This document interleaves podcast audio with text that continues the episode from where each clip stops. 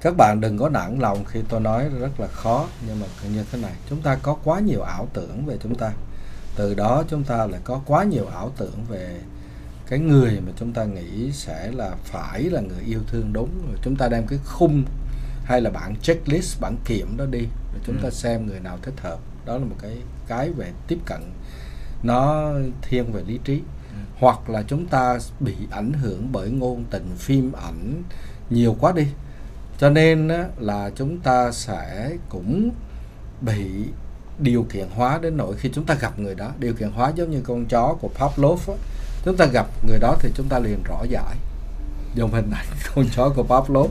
Chúng ta liền rõ giải và chúng ta cảm thấy bị xét đánh chúng ta cảm thấy yêu đương chúng ta tự vẽ vời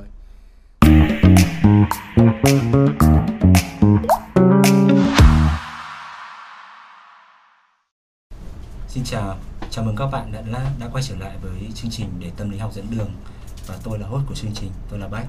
À, khi nhắc đến à, hai chữ tuổi trẻ thì có một dạo thì tôi rất là hay đọc được um, một câu là tuổi trẻ sẽ không thể nào có cùng một lúc có được cả sự nghiệp lẫn là tình yêu.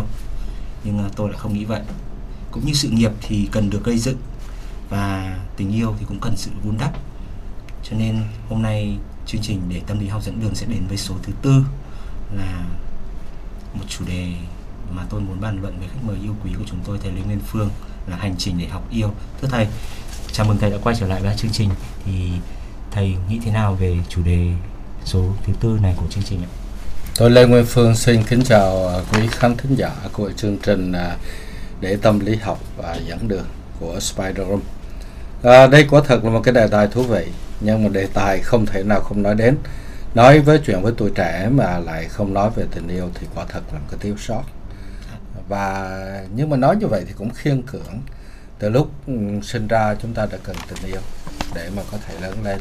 Và có lẽ là chúng ta sẽ bất hạnh biết bao nhiêu khi mà lìa khỏi cuộc đời này mà không có tình yêu. Dạ. Thầy có nhớ đến được là lần đầu tiên thầy biết thế nào là định nghĩa về về về về tình yêu không? Thầy, thầy còn nhớ được cái năm đấy không?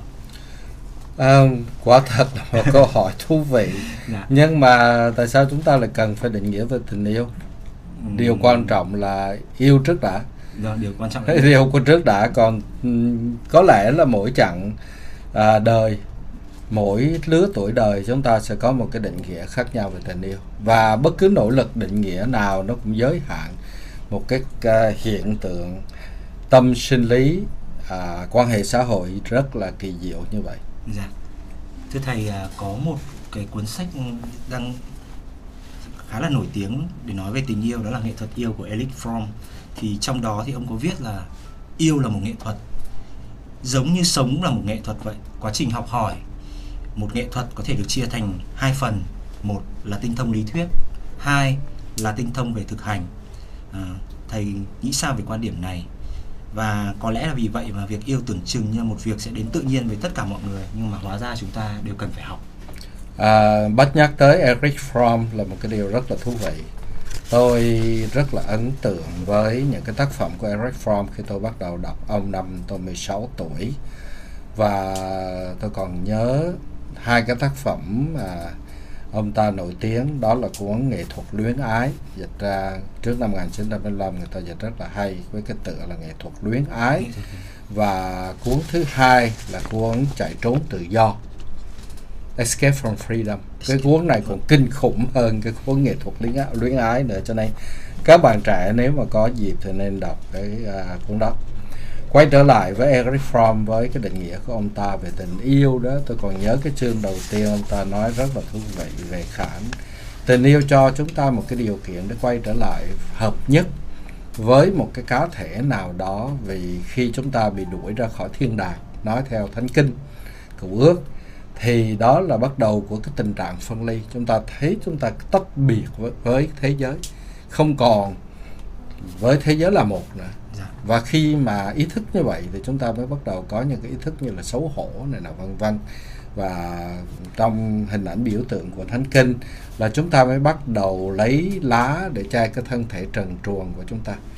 Đó cho nên cái cây mà con quỷ sa tăng tượng hình rắn mà dụ cho chúng ta ăn trái cấm Dạ. nó là biểu tượng cái sự ý thức phân ly giữa ta và thực tại của thế giới và vì vậy. Và đối với tôi trẻ đó là cái giai đoạn khi mà đứa trẻ nó bắt đầu thấy và bầu vú của người mẹ không còn là một nữa mà là hai nó bắt đầu cái chủ thể để nhận thức về tôi và thế giới. Thì tình yêu là một cái nỗ lực để trở về nhập lại với thế giới. Mà chúng ta đều biết rằng đó là trong các nền văn hóa trên thế giới đây tôi chỉ tường thuật lại những cái ý tưởng của Eric Fromm thôi.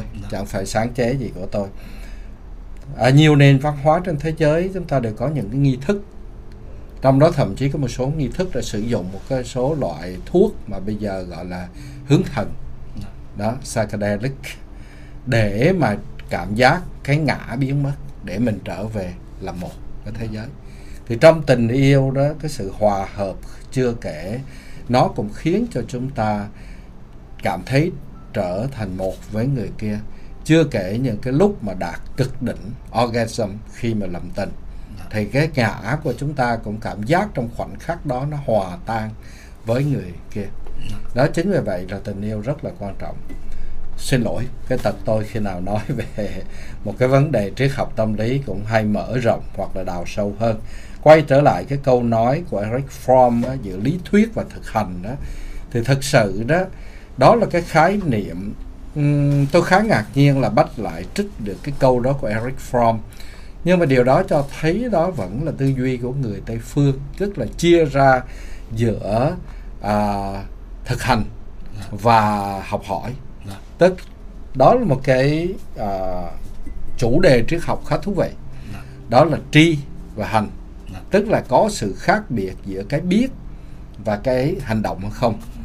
Có khi nào bắt nhìn sâu vào cái tâm thức của mình hành vi của mình khi yêu hay không Thưa thầy là em xin trả lời câu hỏi này là em không nghĩ nhiều đến thế thế thế thế thế khi mà khi mà lần đầu tiên em đang nói về lần đầu tiên em biết yêu ừ. em chỉ là để ý đến đến bạn ấy thôi tức là mình lúc nào mình đến thì mình cũng cảm thấy là mình mình thấy bạn ấy ở lớp rồi Ừ. là bạn ấy có đi học rồi mình đứng ở trên à, mình ở đứng ở trên lớp rồi mình nhìn xuống sân trường đó mình lúc nào mình cũng muốn đến sớm để nhìn thấy bạn ấy Ừ. kiểu đầu tiên Đó.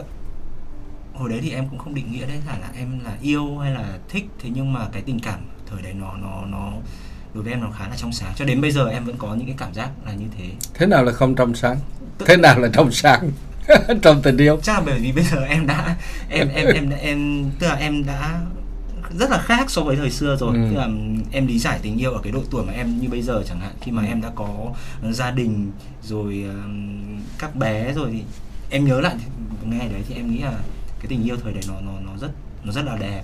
Ừ. Em em chỉ có quan tâm đến là không biết là bạn ấy có để ý đến cái việc là mình cứ hay nhìn ngắm bạn ấy như vậy không? Thì đối với em tình yêu thời đấy nó khá đơn giản như vậy thầy ạ.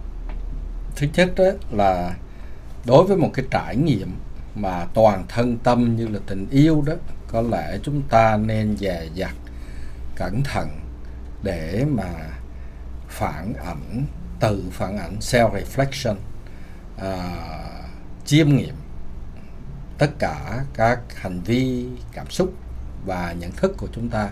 Để chúng ta đừng rơi vào các bẫy của bao nhiêu thế hệ sách vở đặc biệt là thể loại ngôn tình về tình yêu.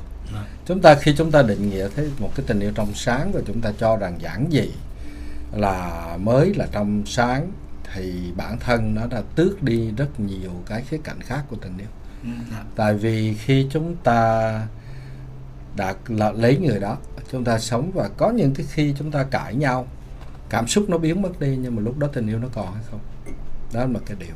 Điều thứ hai nữa khi chúng ta xen vào cái ham muốn tình dục thì như vậy đã đánh mất sự trong sáng rồi.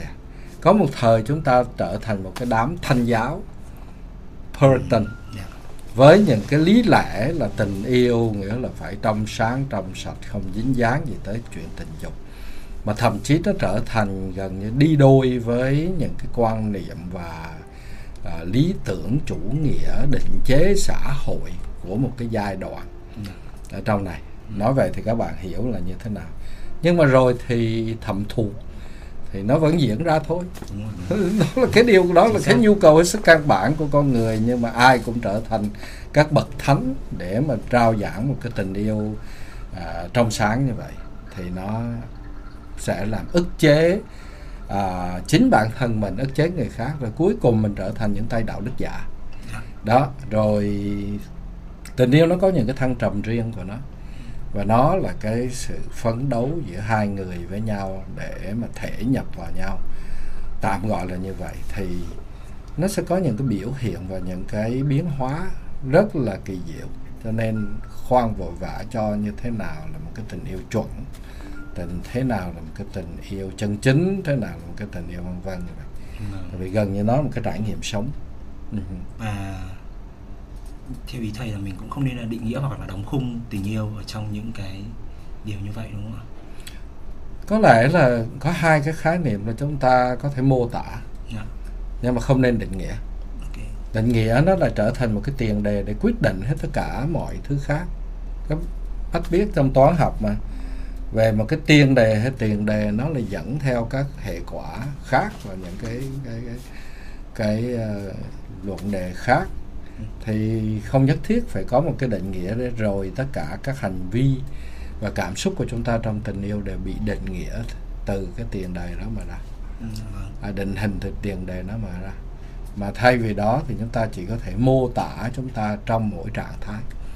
Trêu một chút như là một cái nỗ lực à, giải nói về tình yêu từ tiếp cận hiện tượng học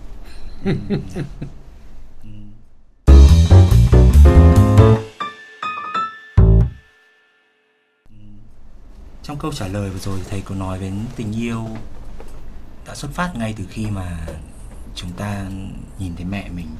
Ừ. Em có một câu hỏi cho thầy tức là tình yêu có những cái hình thái khác nhau dựa trên Ừ. đối tượng của tình yêu ừ. như là tình yêu về đồng loại, Ừ. tình mẫu tử, tình yêu đôi lứa hay là lòng tự yêu bản thân Ừ. thì liệu chúng ta có thể gặp những vấn đề gì trong việc yêu ở các cái hình thái khác nhau đó, cái tự câu hỏi đó nó đã hàm chứa câu trả lời rồi.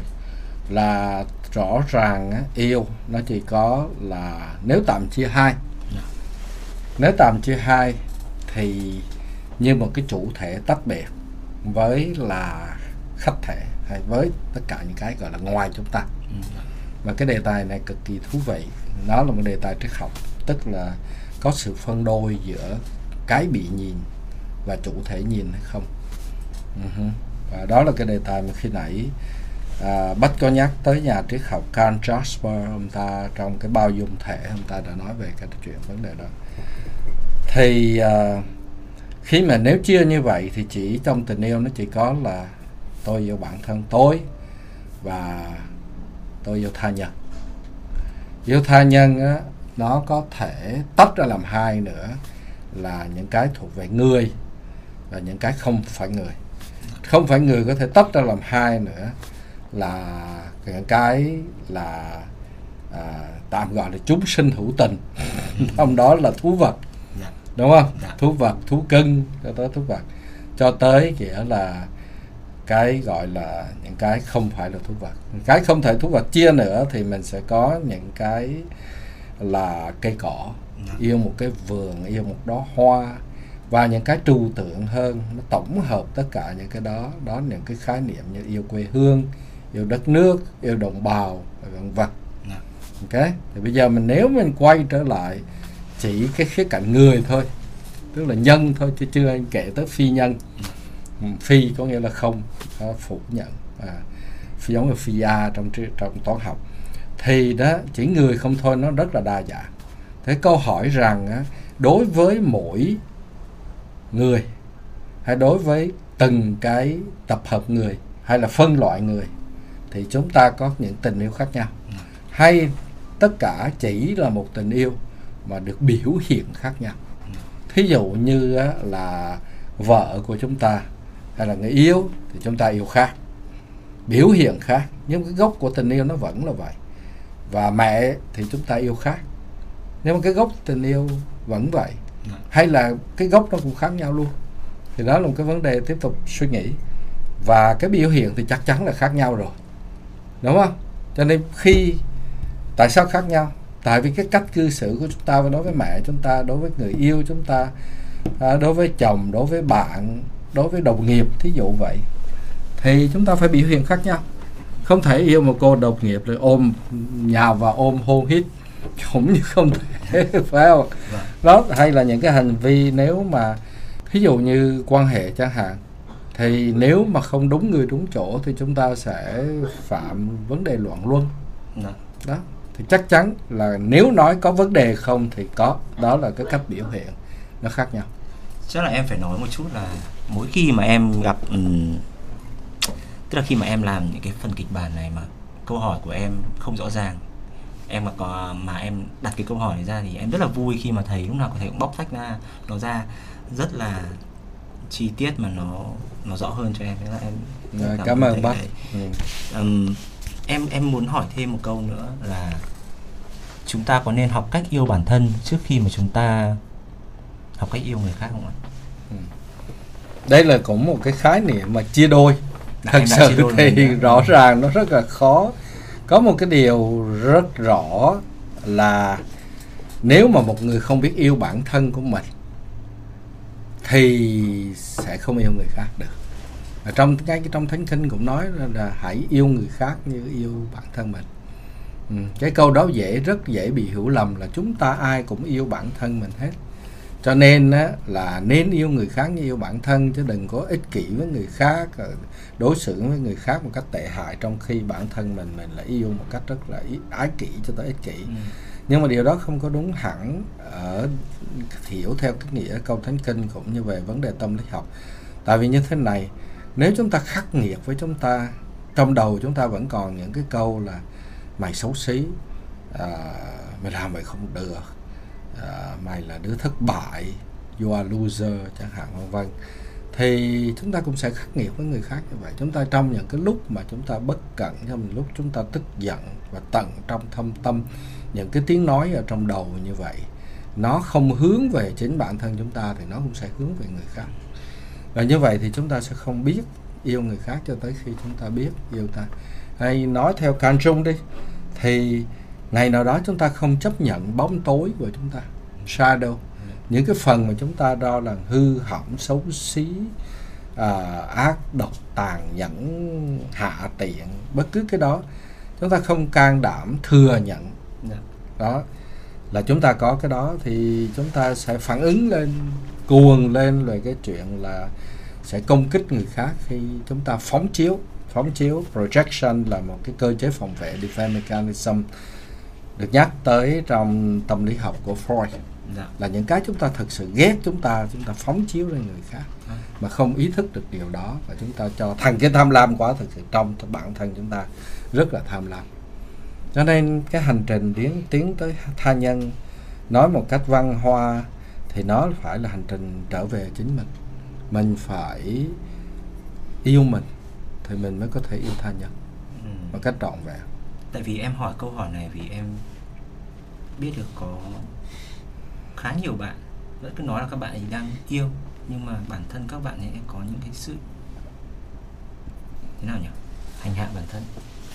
Ừ hứ, cái điều đó đúng. Thì, thì cho nên em mới mới đặt cái câu hỏi như vậy với thầy. Ừ. Nhưng một phần nào đó trong câu hỏi của thầy đã giải đáp được cái phần thắc mắc đấy của em. Ừ hứ.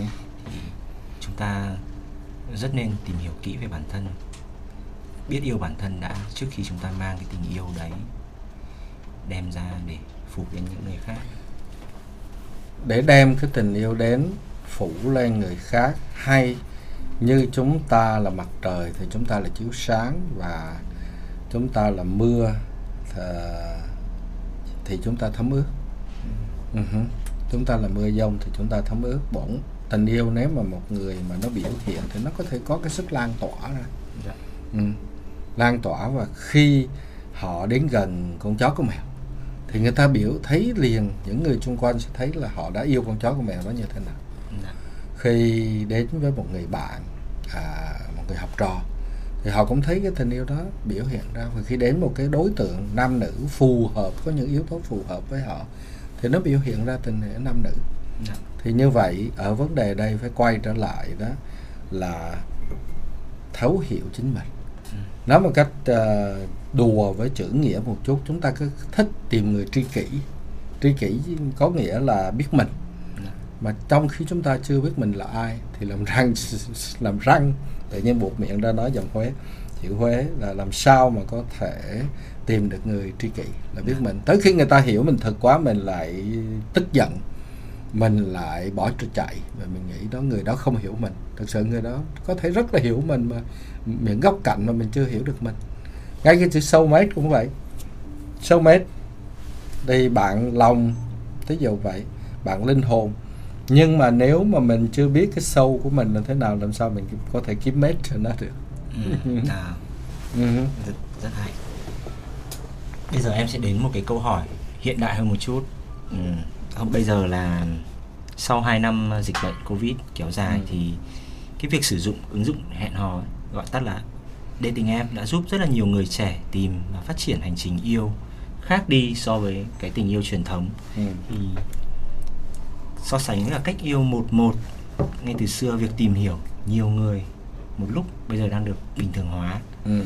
và xu hướng tình yêu gọi là fast food phải chăng là hệ quả của một mối quan hệ bị chi phối bởi yếu tố cấu thành bên trên và yếu tố ngoại cảnh? Em thấy ví dụ như là vật chất này lời khuyên từ bạn bè có khi lại là từ những cái sự phù hợp ở trên mạng xã hội tarot bói toán. Hơn là bản thân của hai người thì thầy đánh giá như thế nào ok thứ nhất là cái việc mà các app dating app các uh, ứng dụng hẹn hò nó đã có thời gian khá lâu rồi xuất hiện khá lâu rồi. Uh, thời gian dịch bệnh vừa qua khiến cho chúng ta đánh mất cái uh, cơ hội để tương tác trực diện dạ. với người đó tương tác ba chiều với người đó và chúng ta chỉ quay lại tương tác hai chiều. Tại vì nhìn vào bất cứ cái màn hình phẳng nào thì cũng chỉ là tương tác hai chiều đúng, đúng rồi, đúng rồi chúng ta chỉ tương tác hai chiều và vì như vậy có thể chúng ta sẽ sử dụng các app đó nhiều hơn. Chứ còn ngay cả gần 10 năm trước kia nó đã lác đác xuất hiện một số cái cái dịch vụ kết nối hò hẹn ở trên mạng rồi. Bây giờ đó nói tới một cái ứng dụng mà phổ biến nhất là Tinder và cái ứng dụng này đi kèm với những cái uh, copycat sau đó dạ. như là trên Facebook cũng có cái dating dạ. của cái dịch vụ của Facebook chẳng hạn á. Nó sử dụng hình thức như thế nào? Chính vì nhắm vào quá tiện lợi cho nên chúng ta thử xem nó là tước cái cơ hội của chúng ta tương tác với tha nhân như thế nào. Chúng ta chỉ thấy có một vài cái tấm hình. Một vài sở thích. Một vài cái sở thích mà có thể là hình trước tiên. Chứ còn cái với não cá vàng của cái thời đại mà mỗi cái quảng cáo chỉ có vài giây mỗi cái status chỉ có mấy trăm chữ trên Facebook á thì nhiều khi chúng ta cũng không để ý để đọc dạ. vào cái mô tả của người đó về bản thân người đó trên đó nữa. Mà chủ yếu là nhìn khuôn mặt à, lướt qua vài tấm hình. Chúng ta không đọc chữ mà chỉ là nhìn hình. Và chúng ta gạt qua phải hoặc gạt qua trái. Dạ. và như vậy. Và như vậy và nó dẫn tới hai chuyện. Là chúng ta tìm hiểu một con người đa diện đa chiều rất là cạn cỡ. Nó chỉ qua hình ảnh dung mạo bên ngoài. Ừ. và một vài lời người đó mô tả về người đó chứ không phải là chúng ta đi tìm hiểu về người đó. Hay bất cứ nguồn thông tin nào khác. Ừ. đó là điều thứ nhất. Dạ. điều đó nó sẽ ảnh hưởng chúng ta như thế nào? Chúng này chúng ta sẽ tự phân tích. Cái thứ hai là nó tạo cho chúng ta một cái cảm giác dư thừa. Là em có bao giờ mở một cái hộp sô cô la ra mà em thấy trong đó có một hàng trăm cái à, cái viên kẹo với tất cả mùi vị khác nhau. Em sẽ nảy sinh ra hai cái trạng thái. Một là em không biết em chọn cái nào. Hai là em cảm giác rằng không chọn cái này thì vẫn còn có cái sau. Nó tương tự như vậy. À, bây giờ mình bỏ anh chàng này mình kéo qua phải hay qua trái gì đó lâu quá thầy cũng không nhớ. Thế qua nghĩa là bỏ đi đó thì nó có hớ một người vẫn còn 100 cái người khác ở phía sau cho chúng ta chọn. Yeah. Dạ. cho nên điều đó nó trở thành một cái trạng thái gọi là rất là mình có thể nói như thế nào á xa xỉ hoang phí. Xa xỉ hoang phí khi cái cảm giác thừa mứa. Và cái cảm giác thừa mứa trong cuộc sống á, nó cũng là à tình trạng thừa mứa trong cuộc sống cũng cũng là cái tình trạng dẫn đến sự chán nản.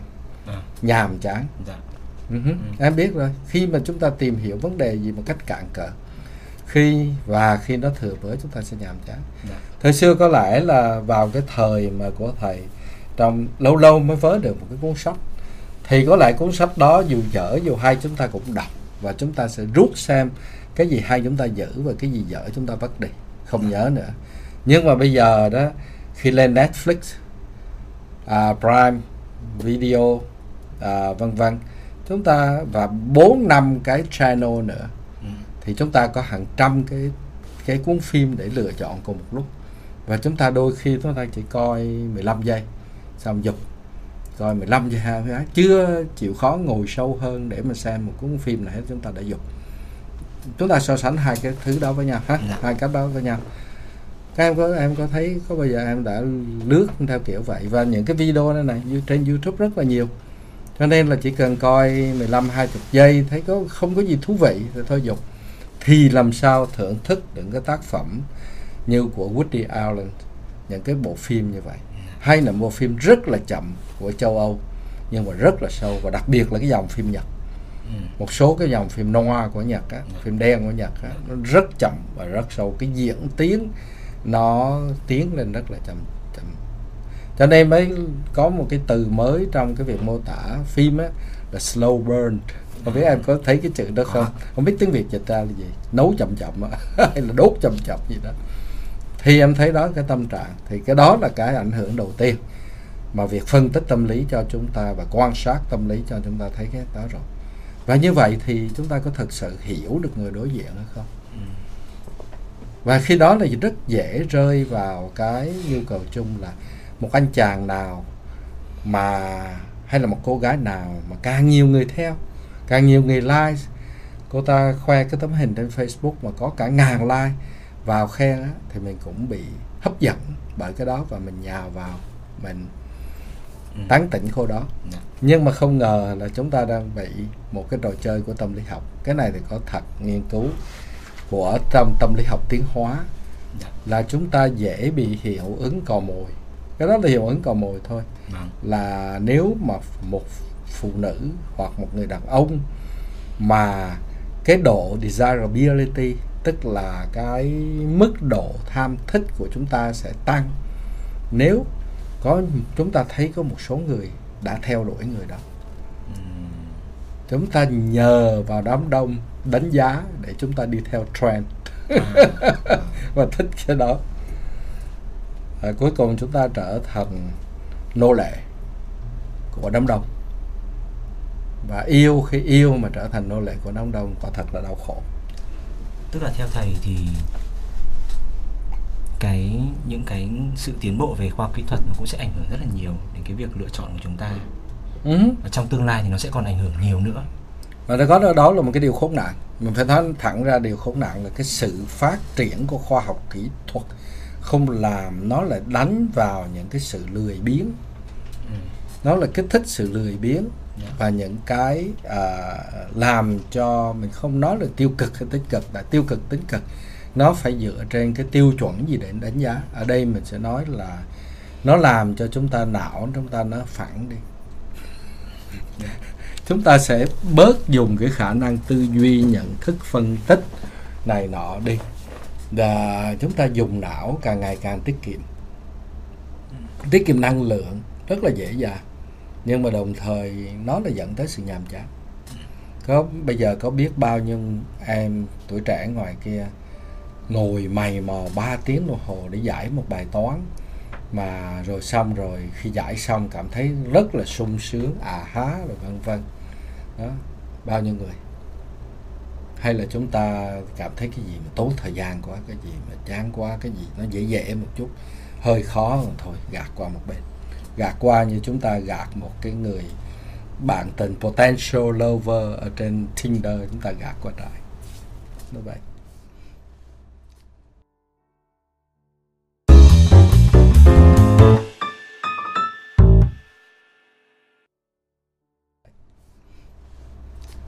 em sẽ xin đến với câu hỏi tiếp theo là so với các hình thái tình yêu khác thì yêu bản thân được đánh giá là sẽ đi xuyên suốt cùng với con người.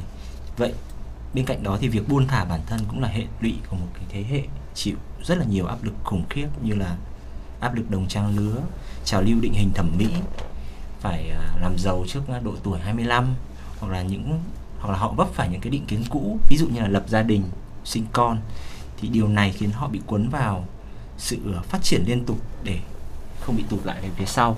Thì theo thầy thì làm thế nào để luôn duy trì được năng lượng lượng, năng lượng tích cực với cả bản thân và hạnh phúc với những thứ mà bản thân mình đang có?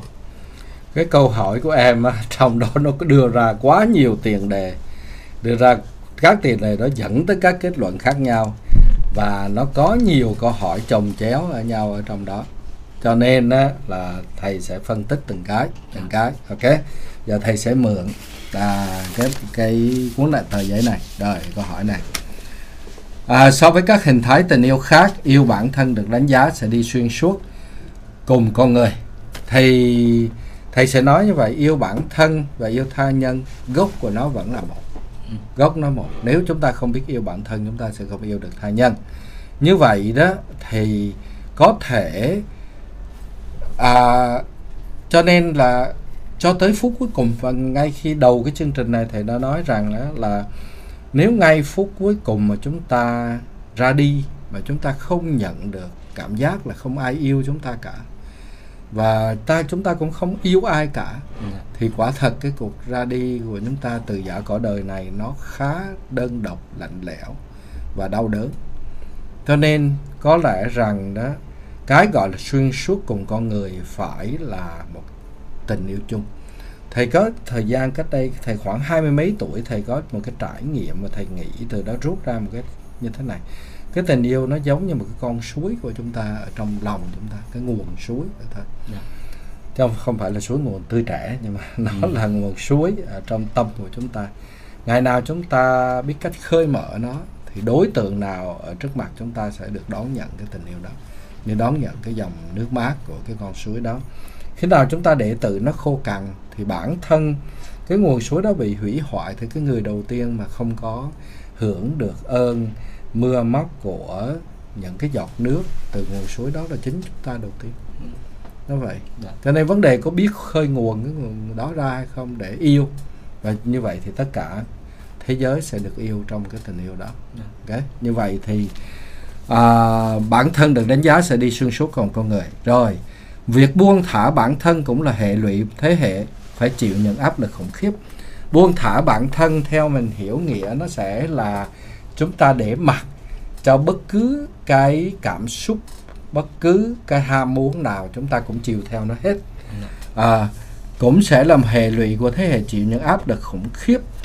Nhưng mà điều đó lại là mâu thuẫn ở chỗ đó là chúng ta chiều theo bản thân nhưng mà đồng thời chúng ta lại bị áp lực bị áp lực thì thông thường nếu với thiếu sự tự chủ đó ừ. thì chúng ta sẽ chiều theo phải làm nô lệ cho những cái áp lực đó rồi bố mẹ là muốn chúng ta điểm cao vào trường chuyên lớp chọn vào các ngành yeah. Dạ. mà phải thành công trong TV tài chánh yeah. Dạ. hoặc là có danh vọng thì rõ ràng chúng ta đã không buông thả bản thân rồi. Chúng ta trở thành những con rối để cho người khác đặt ý chí của họ áp đặt ý chí của họ lên.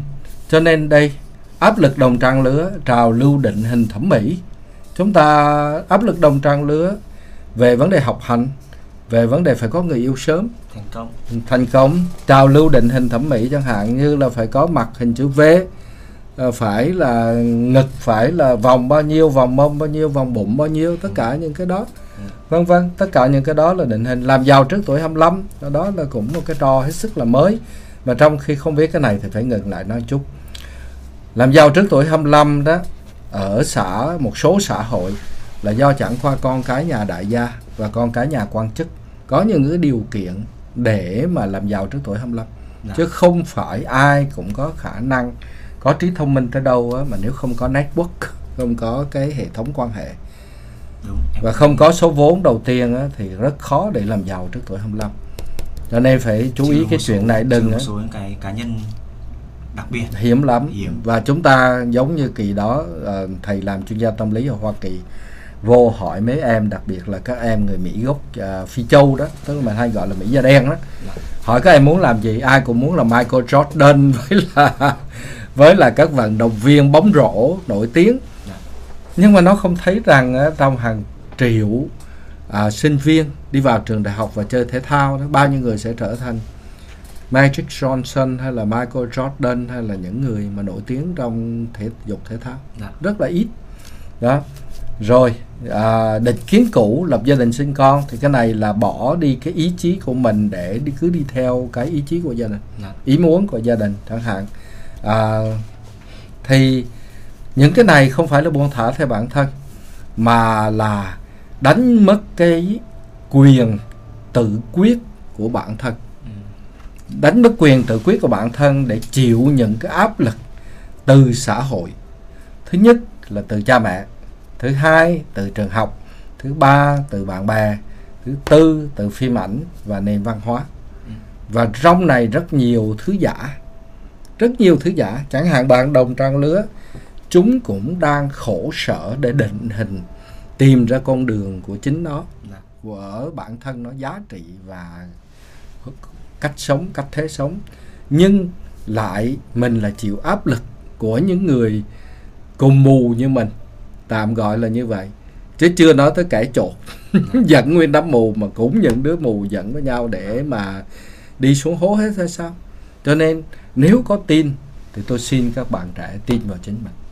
Chứ đừng để những cái ảnh hưởng của cái xã hội chung quanh và những cái fashion những cái cái kiểu làm giàu trước tuổi 25 quả thật là về Việt Nam tôi đã lờ mờ thấy chuyện này. Nay bắt ghi vào trong câu hỏi lại làm tôi thấy chắc thấy chắc nịch hơn là quả thật đang có cái xu hướng như thế này.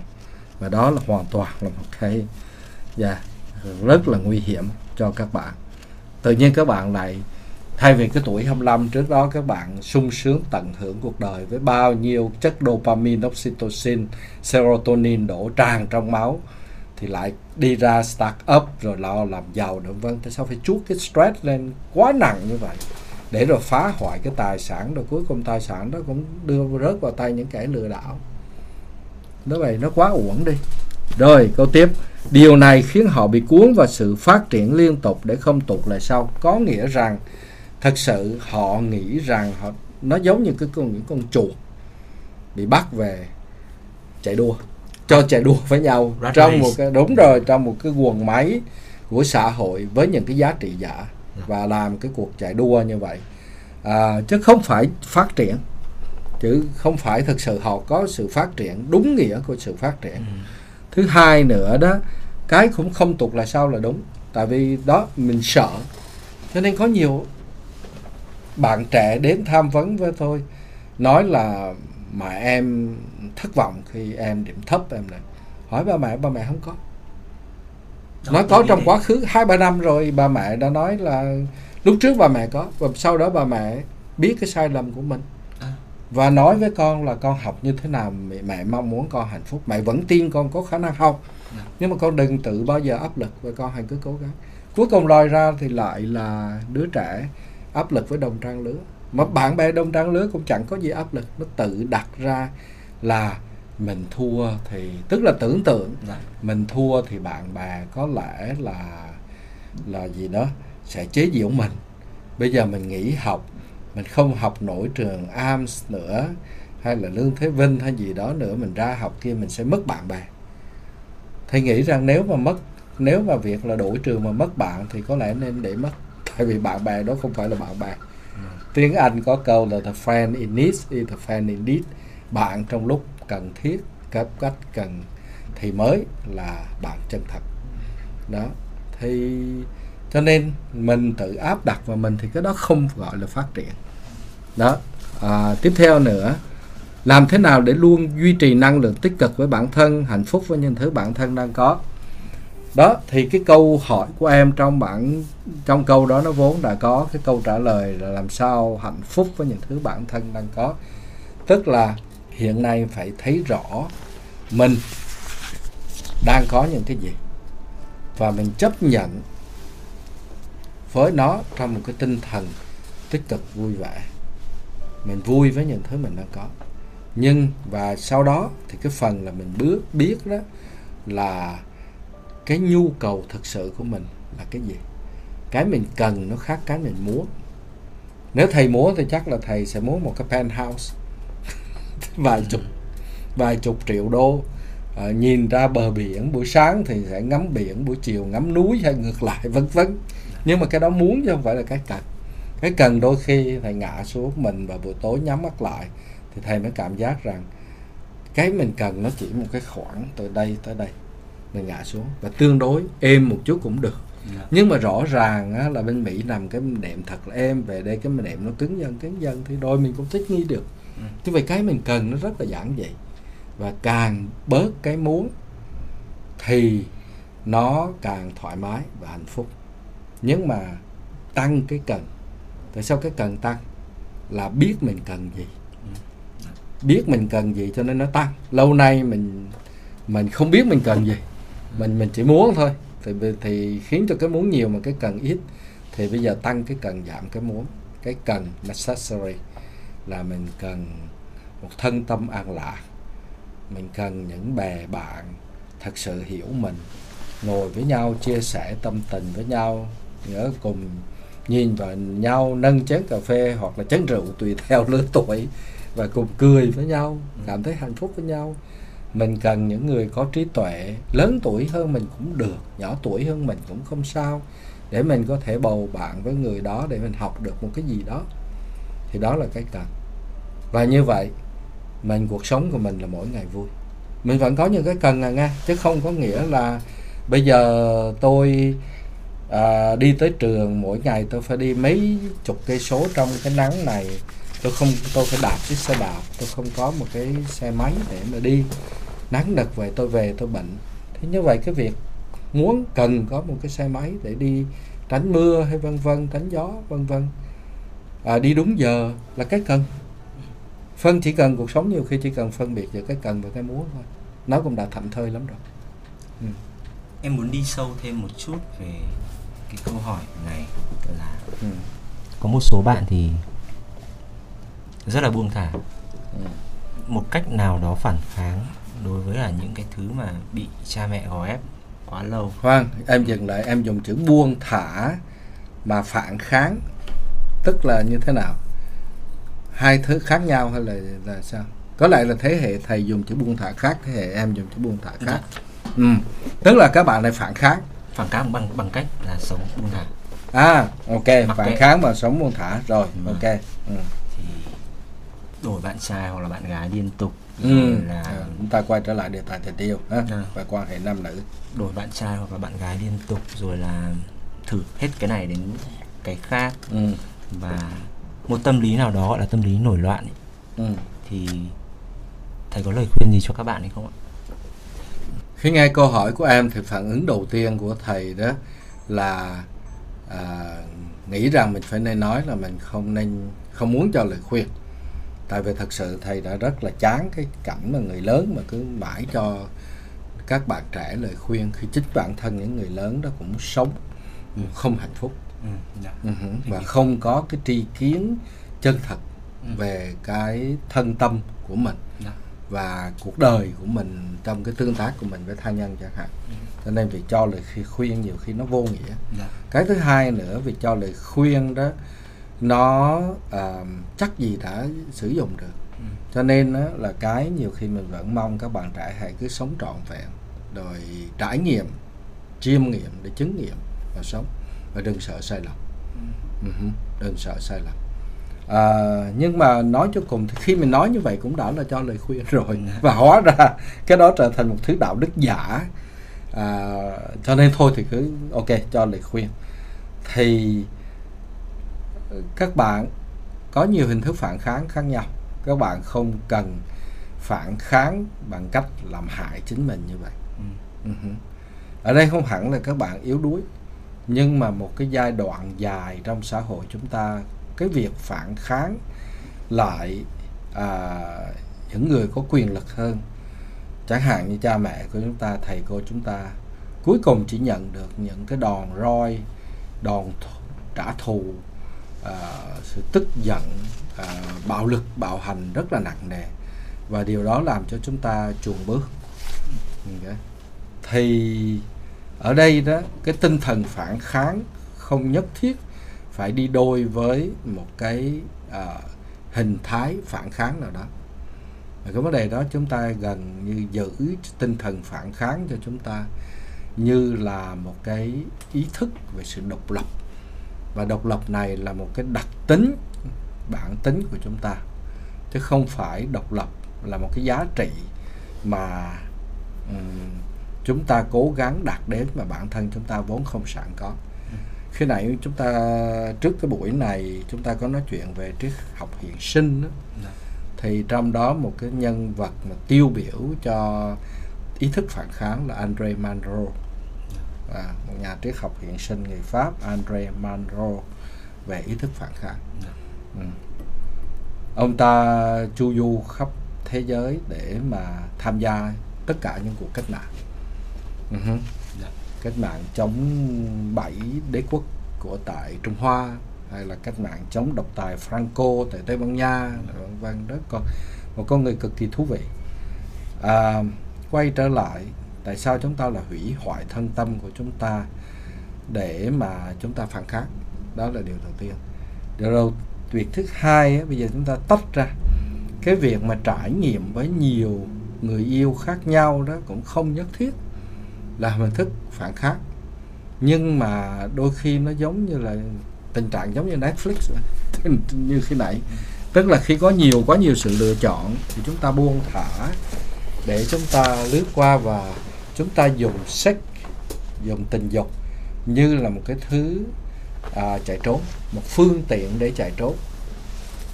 Tại vì khi chúng ta đạt đỉnh khi chúng ta chìm đắm trong cái hành vi tính dục đó hành vi tình dục đó chúng ta tạm quên đi những cái à, khổ đau phiền não của chúng ta. Và các bạn biết chắc chắn một điều rồi khi tỉnh rượu lấy cái câu trong kiều đó khi tỉnh rượu lúc tàn canh. Rồi chúng ta cũng đối diện lại với thực tại. Thực tại không phải là ông bố khó chịu bà mẹ hất hủi lạnh lùng cả gia đình hết sức là dysfunctional thí dụ như vậy. À. mà ở đây đó là chúng ta quay trở lại cái nhận thức của chúng ta. Chúng ta quay trở lại cảm xúc của chúng ta đối diện ngồi đây một mình là bố mẹ không có chung quanh không có hết. Thì chúng ta đối diện với cảm xúc của chúng ta đây. Thì chúng ta làm gì với nó? Cho nên trước sau gì cũng phải giải quyết vấn đề đó. Cũng phải biết cách hóa giải những cái cảm xúc đó. Biết cách điều chỉnh lại nhận thức của chúng ta. Và đó là con đường của tâm lý học cho nên để tâm lý học dẫn đường như tên của chương trình chúng ta nói là như vậy và đó là hành trình của thiền tập kết hợp với tâm lý học dạ. và cũng nhiều người đã dần dần thấy được cái chuyện đó cho nên bây giờ rất nhiều chương trình à, trong xã hội đề cập vấn đề đó. Dạ. nhưng mà đồ giả thì rất là nhiều ừ, ừ, rất nhiều đồ giả cho nên cũng tội cũng buồn cho giới trẻ là họ có nhu cầu đó thì lại là gặp đồ giả mà trong xã hội chúng ta vẫn chưa có một cái cơ chế mà giúp cho các bạn trẻ phân biệt được đồ giả đồ thật okay. Dạ. rồi bây giờ quay trở lại đó là việc trải nghiệm tình dục và tình yêu như vậy á, thì như nói khi nãy có thể nói là một cái phương tiện để đào thoát để chạy trốn nhưng mà nó không giải quyết rốt ráo tại vì cuối cùng chúng ta vẫn phải đối diện với cái bản ngã chúng ta trước mặt đây trong đó nó gồm cả những cái uh, ý tưởng quay cuồng uh, và đặc biệt là những cái cảm xúc bất ưng ý đau khổ nhận như những cơn sóng trào mà chúng ta cảm giác ngột thở dưới cái uh, bể nước mênh mông như vậy. Ừ. chúng ta thấy lạc đối chúng ta cảm thấy hoảng sợ. Thì chúng ta phải giải quyết cái đó còn nếu mà các bạn yêu đó yêu nhiều theo kiểu là cặp với người này người kia đó thì nó cũng không hẳn. Chỉ có cái là các bạn thử xem coi mình nó đang kẹt vào một cái trò chơi Tinder ở ngoài thực tế ngoài này không? Là chúng ta không để dành thời gian để đào sâu bất cứ ừ. người nào hết để tìm hiểu người đó để cùng với người đó qua những cái ups and down thăng trầm của cuộc sống để thử thách lẫn nhau và thử thách cả chính mình nữa mà chúng ta chỉ thấy hơi một cái sự bất mãn nào đó hay là một cái sự thích ý nào đó thì chúng ta liền bỏ người này và chạy theo người kia. Em muốn hỏi thêm thầy là theo ý kiến cá nhân của thầy thì yêu nhiều như thế liệu có bị chán không ạ? À phải nói ngược lại là có phải vì chán mà yêu nhiều như vậy hay không? Chưa, chưa, chưa chắc là bị yêu nhiều cho nên chắc và nên nhớ là có một cái hiện tượng là polyamory. Dạ.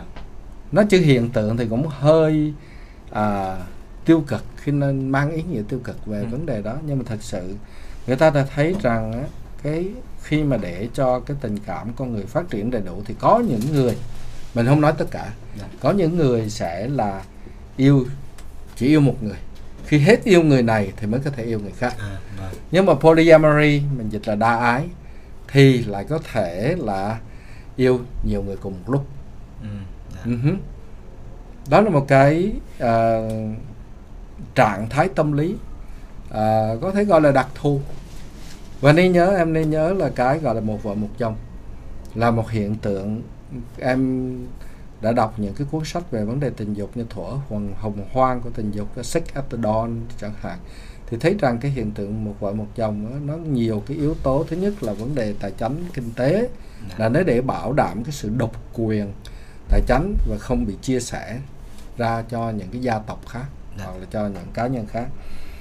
Điều thứ hai nó bị ảnh hưởng bởi tôn giáo nhưng mà tôn giáo thì lại cũng là do cái vấn đề là kinh tế mà ra.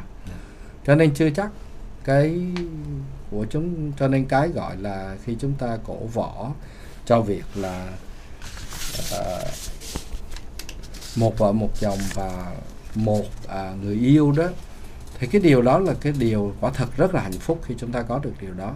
Nhưng cũng đừng lấy cái đó làm cái tiêu chuẩn duy nhất để mà lên án tất cả những người khác vâng uh-huh.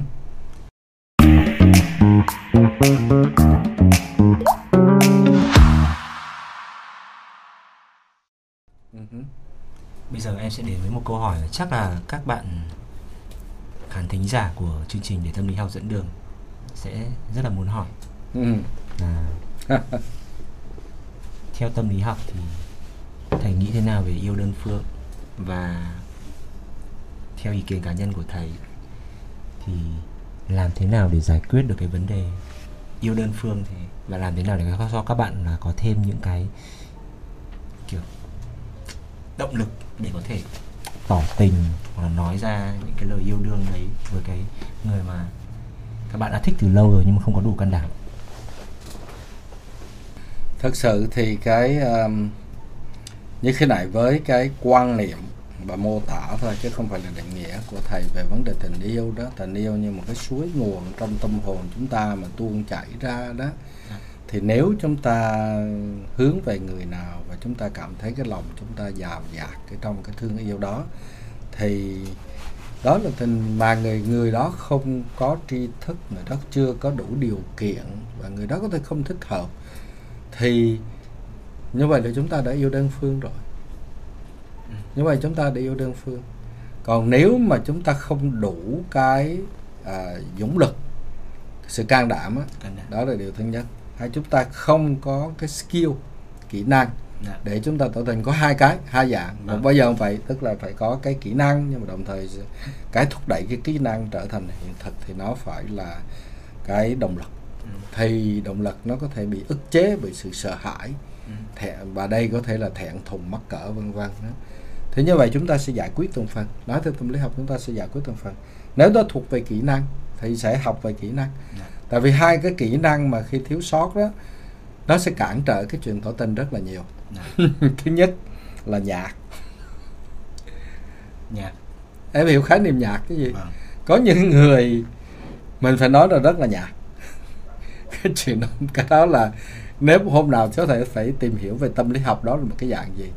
Nhưng mà cái cuộc sống của họ khá down to earth hay là họ ít đọc sách họ ít tư duy nhiều hoặc là một cái dạng gì ức chế khiến cho cái câu chuyện họ mình hỏi họ là à, một cái vấn đề thì họ trả lời như dù đục chấm ấm nêm có không sao mà họ không biết?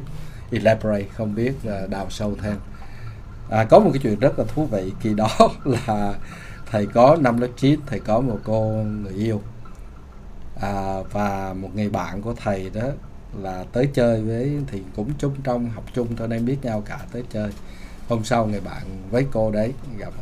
Hôm sau người bạn nói con nhỏ đó nó nhạt quá mày ơi. Tao ngồi nói chuyện với nó chỉ mới có 5 phút 10 phút là hết chuyện đã nói. Xong cuối cùng tao phải hỏi nó là à, sáng nay à, bạn gì đó ăn bạn P ăn cái gì? Trưa nay bạn ăn cái gì? Tức là nó phải bịa ra những câu hỏi hết sức vớ vẩn như vậy để câu chuyện nó còn được tiếp diễn. Dạ. đó thì đó là một cái hiện tượng mà Ừ. nó sẽ ức chế cái vấn đề là nhạt là nói chuyện đó rất là cọc à, ngắn cọc tức là ngắn chứ không phải cọc tức là tức giận. Và nó không biết elaborate không biết nghĩa là phức tạp hóa hay là, là để cho cái câu chuyện phồn tạp phức tạp hóa cái câu chuyện. Đó là một cái. Thì cái đó mình phải học. Dạ. Nó học được thay đổi được. Thậm chí khi đó có người dụ thầy nói là à, anh tổ chức một cái gọi là làm sao cho bớt nhạc. Nghĩa là các à, thanh niên có thể học để bớt nhạc. Ừ. nhất là giới khoa học kỹ thuật. Các bạn thanh niên mà học IT xin lỗi các bạn học IT ngoài kia. Các bạn học à, khoa học kỹ thuật đôi khi bị vấn đề đó. Tại các bạn ít đọc thơ văn và ít quan sát cái tâm hồn nhiều cho nên là ngồi các bạn có thể nói chuyện về một cái con chip nào đó hàng tiếng đồng hồ nhưng mà cái đó thì không thể áp dụng vào để nói chuyện trong tình yêu. Cái dạng thứ hai á là cái này là thiếu EQ trầm trọng. Là ở chỗ đó là nói chuyện mà không cân nhắc cảm xúc của người khác. Dạ. Và vì vậy nói những câu tổn thương tới người khác một cách vô ý. Cái này thường do cái ngã quá lớn và bất chấp không chú ý tới người đối diện. Và nói những câu nó quá đi quá cái giới hạn. À, thí dụ như trong gia đình người đó thí dụ mình có câu là trong gia đình mà có người chết vì treo cổ thì được nhắc đến dây thừng. Đó là một câu ngạn ngữ tây phương. Dạ. Nhưng mà mình cứ vào bolo bala và dây thừng với là những thứ khác. Mình không trân trọng cái đối tượng mà đang mình đang theo đuổi thì mình gần như bất chấp. Ví dụ cô ta có mụn mình sẽ phân tích về cái gớm của ghiếc của mụn. Và cô ta thấp thì mình lại bài xích những cái diễn viên thấp như nó. Anh ghét Dana De Vito lắm anh chỉ thích những nhân vật cao diễn viên cao. Thí dụ như vậy. Vâng có những người rất là người ta gọi là chung một cái chữ là vô duyên. Dạ. nhưng mà ở đây mình xét cái gốc của nó chính là EQ tức là cái sự và thiếu sự tôn trọng của người khác. Dạ ừ. đó thì cái đó là giải quyết phần kỹ năng. Vâng xong phần kỹ năng thì còn lại á, là cái phần à, nhưng mà nói như vậy không có nghĩa là à, mình ca tụng và mình đào tạo hay là mình hỗ trợ các bạn đó trở thành những tay lẻo miệng mồm mép nói lăng nhăng. Thí dụ như vậy. Đó là một cái hiện tượng đối nghịch lại thì cũng phải giúp các bạn trẻ đừng để bị mê hoặc bởi những anh chàng.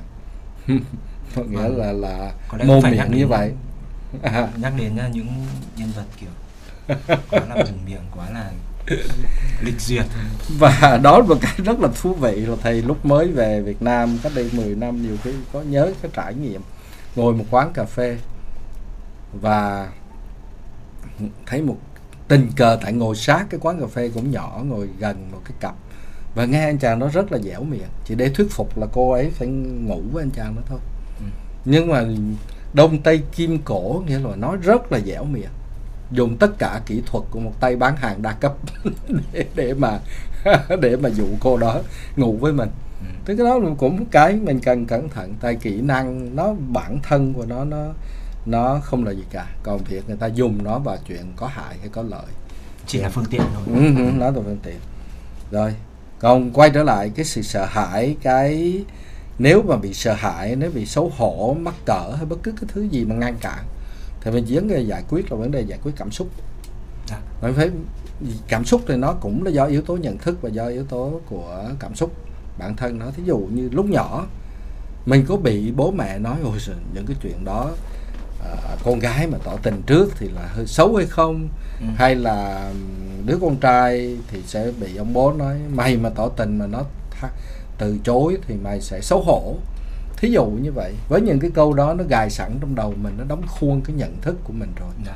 thì mình sẽ cảm giác là mình sẽ rất là sợ hãi cảm giác xấu hổ khi mà tỏ tình Ừ.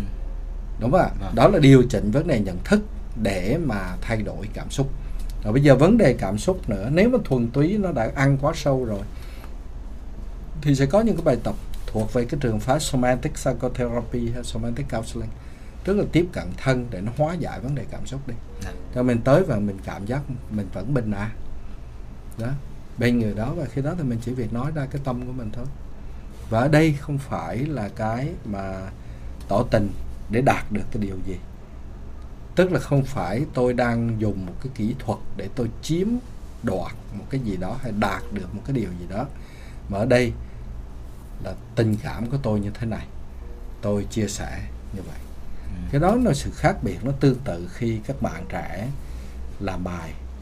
Bạn thực sự biết giải quyết cái vấn đề như này như thế nào, suy nghĩ bạn như thế nào, các bạn viết ra. Đó chính là làm bài. Chứ không phải là suy nghĩ coi ông thầy của mình muốn hướng tiếp cận nào để mà mình viết ra hay đưa cách giải nào đó mà để chiếm được cái sự hài lòng của ông thầy để được điểm cao tình yêu cũng vậy. Ừ. Dạ.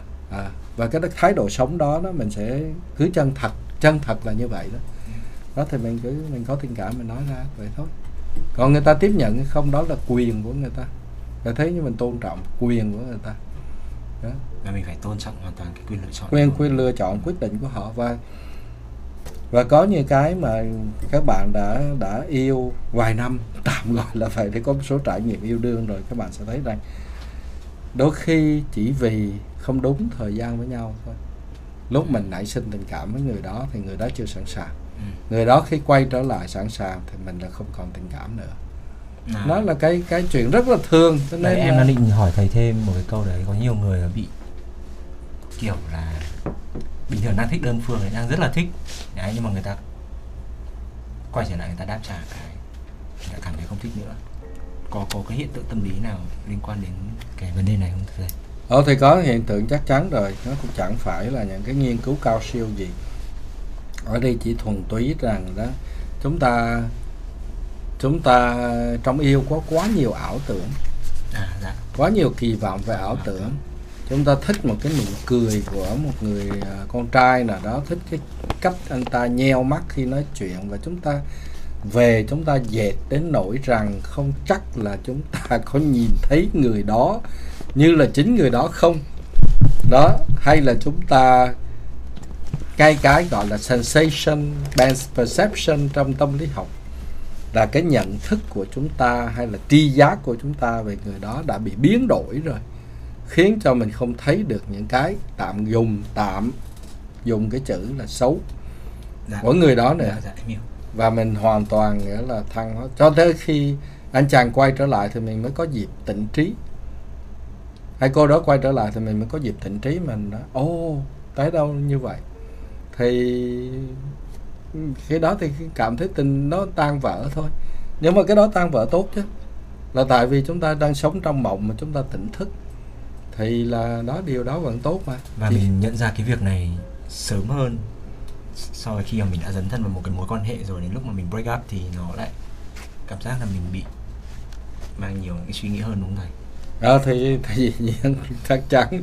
Ít đầu tư thì để ý, ờ, mới khởi nghiệp mà đã bể thì có thể mất ít vốn hơn. Vậy cùng với câu hỏi này thì em cũng muốn ừm, hỏi thầy về theo thầy là những cái yếu tố nào sẽ tạo nên một right partner cho mình đó là một câu hỏi nếu mà thầy có thể trả lời câu hỏi đó cho em một cách trọn vẹn và trở thành một cái công thức ngắn gọn đó thì có lẽ là thầy sẽ trở thành tỷ tỷ phú đô la rồi chứ không phải À. nghĩa là ngồi đây để có thể mà mình làm nói chuyện về với spider room và nói về cái đề tài để tình để tình yêu giật lối hay là để tâm lý học dẫn đường như thế này à, the right partner rất là khó. Rất là tại vì như thế này các bạn đừng có nản lòng khi tôi nói rất là khó nhưng mà như thế này chúng ta có quá nhiều ảo tưởng về chúng ta. Từ đó chúng ta lại có quá nhiều ảo tưởng về cái người mà chúng ta nghĩ sẽ là phải là người yêu thương đúng. Rồi chúng ta đem cái khung hay là bản checklist bản kiểm đó đi rồi chúng ta Ừ. xem người nào thích hợp. Đó là một cái cái về tiếp cận. Nó thiên về lý trí hoặc là chúng ta bị ảnh hưởng bởi ngôn tình phim ảnh nhiều quá đi. Cho nên là chúng ta sẽ cũng bị điều kiện hóa đến nỗi khi chúng ta gặp người đó. Điều kiện hóa giống như con chó của Pavlov á, chúng ta gặp người đó thì chúng ta liền rõ giải. Dùng hình ảnh con chó của Pavlov. Chúng ta liền rõ giải và chúng ta cảm thấy bị xét đánh chúng ta cảm thấy yêu đương chúng ta tự vẽ vời thầy có một cái thử nghiệm thầy này nói hơi hơi nghĩa là sẽ kể, nếu mà dĩ nhiên cái cái tôi đáng ghét, nói kể chuyện mình ra nó cũng không thú vị. Nhưng mà năm đó là năm 21 22 tuổi, thầy thử nghiệm, thầy nghĩ rằng tình yêu chẳng qua là sự tự huyễn hoặc chính mình. Thầy mới thử nghiệm bằng cách đó, chọn một quán cà phê. Thầy còn nhớ lúc đó là quán cà phê trên đường 3 tháng 2 ở trong một cái khách sạn lớn, và chọn một cô tương đối xinh không đến nỗi đặc sắc lắm tương đối xinh thầy nghĩ là tình yêu là sự tự huyên hoặc. Thầy uống cà phê gần như bỏ tiền ra uống cà phê hai, ba tối một lần, hay là một tối một lần. Và mình cứ suốt buổi mình nhìn cô đó và mình nghĩ, tưởng tượng những cái cảnh về với cô đó. Thí dụ như vậy, cảnh ôi yêu đương vân vân. Quả thật, chỉ cần độ chừng hai, ba tuần sau là mình cảm giác như mình hết sức là yêu người đó. Và suốt cả ngày khi mà không tới uống cà phê đó, của mình hoàn toàn bị cô đó chiếm hữu và nếu như vậy là yêu rồi thì còn gì nữa? Mình tự huyễn hoặc tức là thầy đưa mình vào một cái thầy thí thử nghiệm nghiệm luôn. self experiment và thầy thấy như vậy và thậm chí bắt đầu tới tiếp cận nói chuyện đưa đi cô chờ tới 12 giờ đêm cô ta tan cô ta bán hàng bán cà phê mà. Rồi đưa cô ta về này nọ vân vân. Tự huyễn hoặc chính mình. Rồi sau đó thì tự mình tách ra dần ra thôi để mà mình đó thì nói chung vậy kể ra cũng hơi ác với họ. Tại vì nếu mà thực sự họ thích mình thì kể thật là mình hơi ác khi mình đem người ta vào một cái cuộc thử nghiệm. Nhưng mà điều đó tôi thấy nhưng mà khi thấy như vậy được là không cấm cản sau này thầy vẫn có thể bị đã vẫn đã bị vướng vào những cái hủy tự huyễn hoặc như vậy. Nhất là những lúc mà mình cảm giác cô độc và cô đơn. Dạ. đó khi mình yếu đuối và cô độc cô đơn và không tỉnh thức. Thì chúng ta như vậy cho nên điều thứ nhất là trong tình yêu cái mà các bạn muốn thật sự có một cái tình yêu chân thật á bớt sự huyễn hoặc về bản thân mình và huyễn hoặc về người khác. Thứ hai lấy cái tiêu chuẩn khi chúng ta cảm giác chúng ta đầy đủ nhất mà chúng ta vẫn yêu người đó thì nó sẽ là đó sẽ là một tốt hơn. Ờ. có thể gọi là như vậy. Hơn là khi mà các bạn đang cảm giác rất là cô đơn rất là sợ hãi rất là yếu đuối lý do đơn giản giống như vậy thôi là à, khi các bạn đói mà các bạn người ta có khuyên là khi đi chợ đó mua sắm đồ mua sắm đồ ăn và Dạ. ăn chợ đừng bao giờ đi với một cái bụng đói Ờ. tại vì thấy gì cũng muốn mua hết Vâng. cái gì cũng muốn mua mà nhiều khi không cần thiết mua vài hộp cá mòi vài hộp thịt hộp rồi đủ thứ thịt đủ thứ cá đủ thứ vân vân Ừ.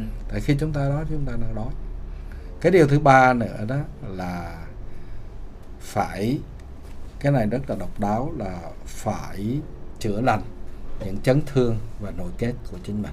Cái đó gần như một cái câu hết sức nhàm chán mà trong bất cứ nội cuộc nói chuyện nào từ dạy con cho tới là à, sống trục sống trọn vẹn cho tới bây giờ là tình yêu cũng nói tới cái điều đó. Nhưng mà nó rất sức là quan trọng. Dạ. tại vì nếu không đó cuối cùng chúng ta lại có khuynh hướng là chúng ta sẽ chọn người đàn ông cũng bạo hành như bố mình đã bạo hành. Cũng chọn một người vợ mà sẽ là à, bấu víu sợ hãi bất an để đến nỗi là chúng ta đi về trễ. 15 phút là sẽ gọi và về nhà sẽ là lảng tránh này nọ vân vân. Giống như người mẹ của mình đối với bố mình.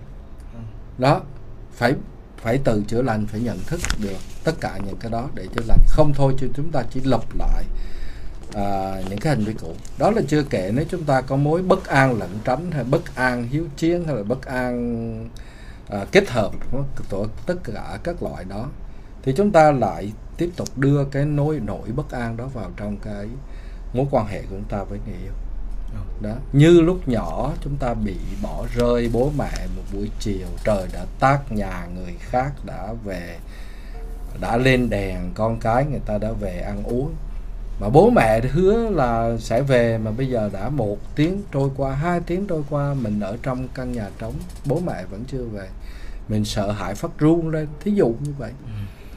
Và mình không hóa giải cái điều đó thì sau này sẽ có những lúc như vậy. Con cái chưa đi học về ông chồng hay là chưa có con cái chẳng hạn ông chồng đi về trễ một cái là mình đã sợ cái cảm giác sợ và đau đớn.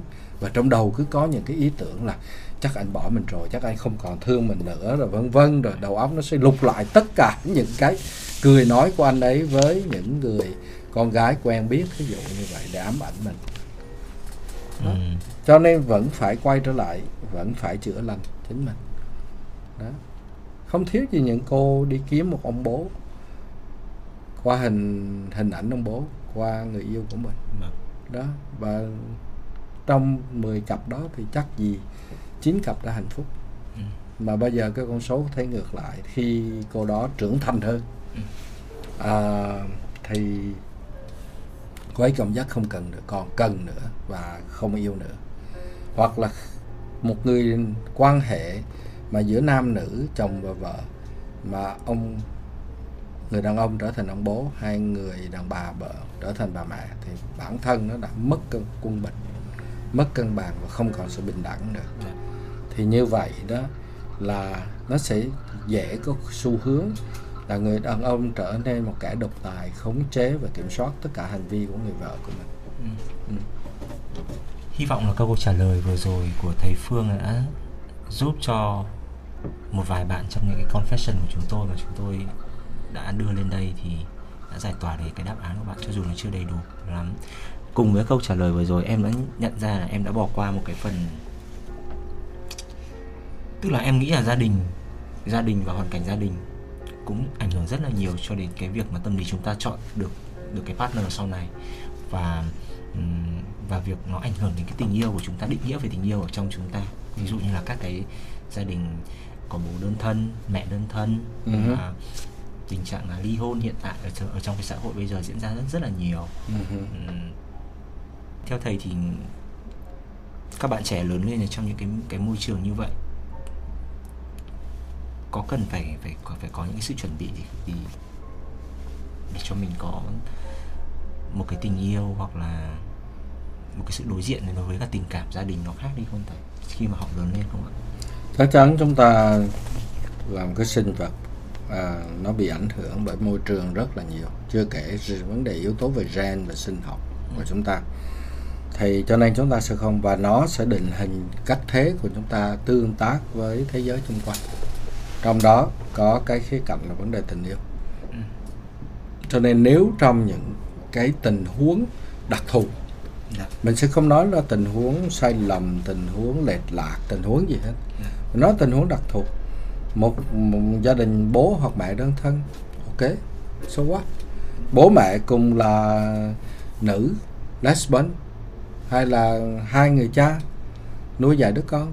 Tốt thôi mà đâu có gì. Vấn đề là họ có để cung cấp đầy đủ cái thương yêu cho cái đứa trẻ để mà đứa trẻ có thể lớn lên trong cái tình thương yêu. Được nuôi dạy với cái trí tuệ hay không? Thôi chứ không phải là hình thái gia đình. Mới là cái tuyệt đối mới là cái quan trọng nhất. Những chuẩn mực đó nên nhớ là những cái chuẩn mực được định hình trong một cái giai đoạn xã hội. Do cái nếu mà nhìn từ các Marx thì do cái gọi là cơ chế sản xuất do cái phương thức sản xuất và phương thức vận hành kinh tế của giai đoạn đó sản sinh mà thôi. Dạ. cho nên không nhất thiết là phải cứ một gia đình là phải có có bố có mẹ và có ba người con. Rồi ờ, đầy đủ ông bà cả hai bên rồi vân vân rồi đó là cái điều thứ nhất. Điều thứ hai á, mỗi gia đình đặc thù như vậy khiến cho người đó phải học. Học. Học ở đây á, không phải là phải đi tới trường học ừ. cũng phải là đi kiếm một cuốn sách nào để học. Dạ. mà cái mà thầy hay nói tới cái tự cái lục tự đó tức là học đầu tiên là tự tri. Xong đến à tự thức xong đến tự tri. Ý thức được những cái diễn biến thân tâm của mình khi nó đang đối diện với một cái hiện tượng ở ngoài hoặc chính ở trong nó. Thí dụ như hiện tượng thân tâm ở trong nó mô tả, thí dụ chúng ta đau cái tay, chúng ta cảm nhận đau và cái cách thế chúng ta phản ứng với cái đau đó như thế nào. Ví dụ trong đầu chúng ta có bật lên nói rồi số mình xui xẻo quá hay không, cũng là một cái cách chúng ta ứng xử với cái thân của mình cái hiện tượng tâm. Đó là thử thách. Biết cái đó rồi, chúng ta biết cái quy luật vận hành của nó và những cái mà chúng ta có thiên hướng dẫn chúng ta vào sự đau khổ và những cái mà chúng ta có thể độc lập và giải thoát tách chúng ta ra khỏi cái đó. Đó là tự tri. Khi đó thì chúng ta sẽ đi tới các bước sau như là tự quyết tự chủ tự lập và cuối cùng chúng ta mới trở thành con người tự do. Đó. Thì nó là cả một cái tiến trình. À, thầy có có thể viết cái cuốn sách về vấn đề đó. Đừng nghĩ những mình lớn lên trong một cái gia đình bất hạnh là à, cho rằng bất hạnh khi thiệt thòi đúng không khi hay là thiệt thòi khi thấy bố mẹ ly thân này nọ vân vân. Nó sẽ cho chúng ta những cái giới hạn và thua kém với người khác. Dạ. mà hãy nghĩ nó cũng chỉ là một cái điều kiện môi trường và chúng ta từ đó chúng ta sẽ học và vận dụng nó được hữu hiệu hơn. Tại vì thật sự những cái bài học từ sự thất bại những sự thiếu hụt chúng ta học nhiều hơn là những bài học về đầy đủ. Cho nên là ở đây đó quay trở lại chắc chắn nó sẽ có những ảnh hưởng xấu tới thân của tâm của chúng ta. Vâng. chắc chắn nó có. À, thí dụ như nói cái chuyện đó nếu lúc nhỏ chúng ta bị bố mẹ bỏ mặc Ừ. thì lớn lên chúng ta còn sẽ có khuynh hướng gắn bó bất an với người bạn đời của chúng ta. Và cái gắn bó bất an đó làm cho chúng ta đau khổ. Thì nhưng mà nếu mà chúng ta vượt qua được hiểu được cái chuyện đó chúng ta vượt qua được thì chúng ta sẽ có một cái cuộc sống nó sâu sắc hơn rất là nhiều và chúng ta giúp được rất nhiều người để vượt qua cái đó Vâng. ừ.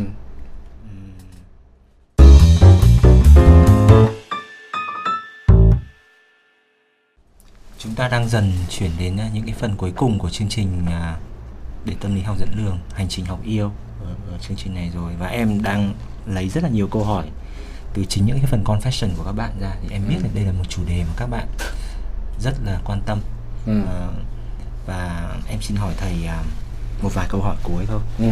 thì có một bạn thầy có thầy thì có hỏi em là hiện tại bạn đã có gia đình rồi Ừ. thế nhưng mà bạn thỉnh thoảng bạn vẫn gặp những cái cơn say nắng Ừ. và cái say nắng thì bạn cảm thấy là bạn ấy say mê người ta thật sự Ừ. và tìm thấy cái tình yêu đâu đó ở cái cơn say nắng đấy và về nhà thì lại có một cái cảm giác là tội lỗi. Ừ. thì, thì theo thầy thầy thầy có thể lý giải được cái cái, Ừ. cái, cái tâm tình này của bạn này là sao?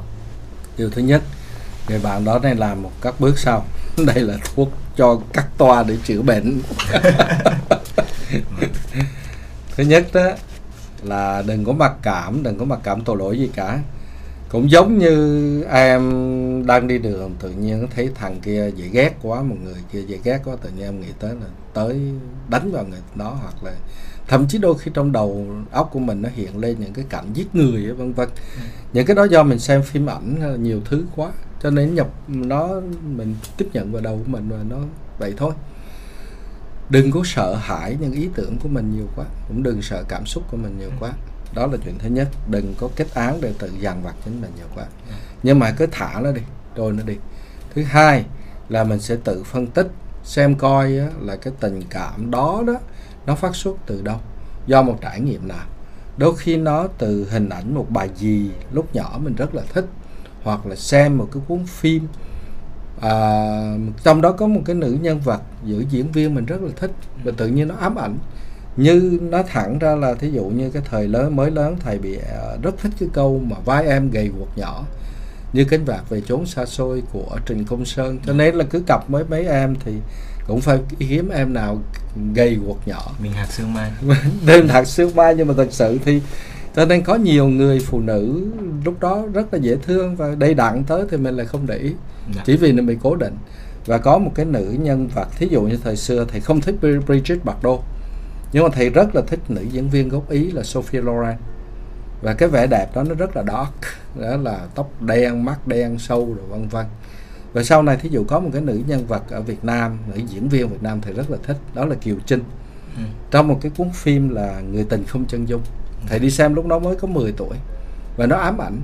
Và rất là thích những người phụ nữ có cái khuôn mặt quý phái và sang trọng và người phụ nữ. Hà Nội chính hiệu. Chính hiệu. À, cho nên nó sẽ ám ảnh và khi mình gặp, sau này mình sẽ gặp những người đó mà mình cảm giác như em nói là say nắng. Thì nó chỉ là như vậy thôi. Thì mình sẽ tự lại và phân tích. Rồi, đó là cái điều thứ hai.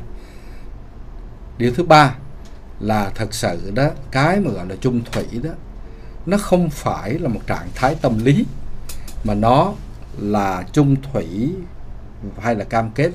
Nó là một cái quyết tâm và một nỗ lực chứ nó không phải là một trạng thái tâm lý. Nếu mà em sống hoàn toàn do trạng thái tâm lý thì hôm nay em yêu người này em yêu người khác và tình cảm em bao giờ? Lên xuống. Nó có lên xuống. Đối với người vợ người con bất cứ người nào mình sẽ có lên xuống. Những lúc mình mệt mỏi chán nản Ừ. thì mình sẽ cảm giác bớt yêu người đó đi. Và mình có khuynh hướng mình chạy trốn. Ừ. và mình nghĩ rằng khi mình biết yêu tức là mình không yêu nữa thì mình đi kiếm người khác để mình yêu. Nhưng mà ở đây quay trở lại nếu mà mình cứ chiều theo cảm xúc như vậy đó thì nó ở đây thì nó không phải là chung thủy hay là gì. Đừng nghĩ là chung thủy có nghĩa là suốt đời tôi chỉ yêu một người. Không. Chung thủy có nghĩa rằng tôi yêu người đó và tôi chấp nhận sẽ đi qua cùng với người đó những lúc ấp thăng trầm trong cuộc sống và có những lúc tôi ghét người đó. Nhưng mà tôi đã yêu, đã chọn sống với nhau và tôi sẽ cố gắng giải quyết vấn đề này để đi tới tận cùng. Đó là cái bài học mà không dễ gì ai cũng học được và thầy cũng phải trả giá rất là nhiều để để, để hiểu được cái điều đó. Chung thủy nó không phải là do tôi mãi mãi yêu người đó mà có nghĩa là một cái sự cam kết. Và giống như cái suối nguồn trong mình đó, thấy lúc nó khôi khơi cạn rồi không có nghĩa là mình đi kiếm bỏ một nguồn nước khác. Cái đối tượng khác mà ở đây có nghĩa là mình phải chăm sóc vuông vén nó nó sẽ tuôn trào trở lại. Đó là như vậy. Ồ nhưng mà ở đây phải có cái disclaimer ở chỗ là nếu gặp những người chồng và kể cả người vợ nó bạo hành Dạ. vân vân. À, vi phạm nhân phẩm của mình cướp đoạt tự do của mình. Đó thì à, chắc chắn là nếu mà chia tay là điều cần thiết. Tại vì nó nó đó là một sự giải thoát đúng không? Đó là một cái vấn đề hoàn toàn khác. Ừ. còn cái chuyện mà tự nhiên một hôm nào đó mà cảm thấy hết yêu người đó mà à, mình đã cố gắng khơi lại cái nguồn nước nhưng mà nó vẫn thì hãy cố điều đầu tiên hãy cố gắng hiểu cái chữ chung thủy là như vậy đã. Rồi.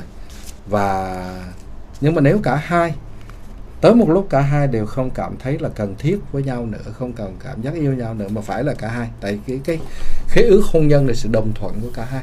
Dạ. thì mình vẫn có thể chia tay. Và cái sự chia tay đó đừng cũng đừng bi thảm hóa nó. Tại vì đôi khi nó là cái điều kiện rất là tốt để hai người cùng trưởng thành tùy em đặt mục đích cuộc sống là như thế nào Dạ. thầy đặt cuộc mục đích cuộc sống là thăng tiến về tâm linh cho nên cái việc kết hợp hay là chia tay đối với thầy không quan trọng cái vấn đề đó nó có giúp cho mình là có cái thăng tiến về tâm linh hay không Dạ. ừ. dĩ nhiên phải có sự đồng thuận của người kia ừ.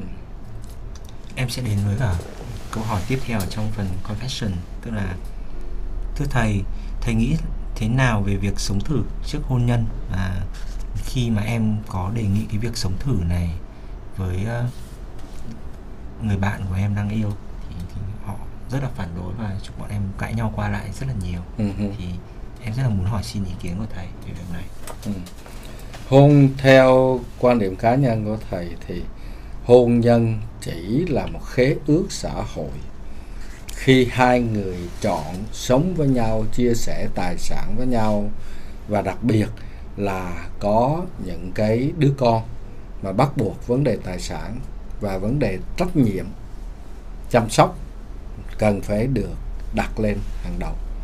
Và cái khế ước xã hội nó ràng buộc cái điều đó. Tuy nhiên đó thực sự nếu thực sự yêu với nhau thì cái chuyện sống mà không có à hôn nhân thêm đó là cái khế ước xã hội là về pháp lý. Đó là cái cái giấy hôn thú. Còn một khía cạnh khác là cái sự ra mắt với bên bà con hai bên này nọ, đó là một khế ước văn hóa. Đúng không? Đó là một tập tục văn hóa. Rồi, thì nếu không có tình yêu thật sự, thì hai cái kia cũng là vô nghĩa. Như vậy, cái chuyện sống thử hay không sống thử đó, nó ở chỗ là nếu mà yêu, thì đối với thầy, cái việc sẽ ở với nhau.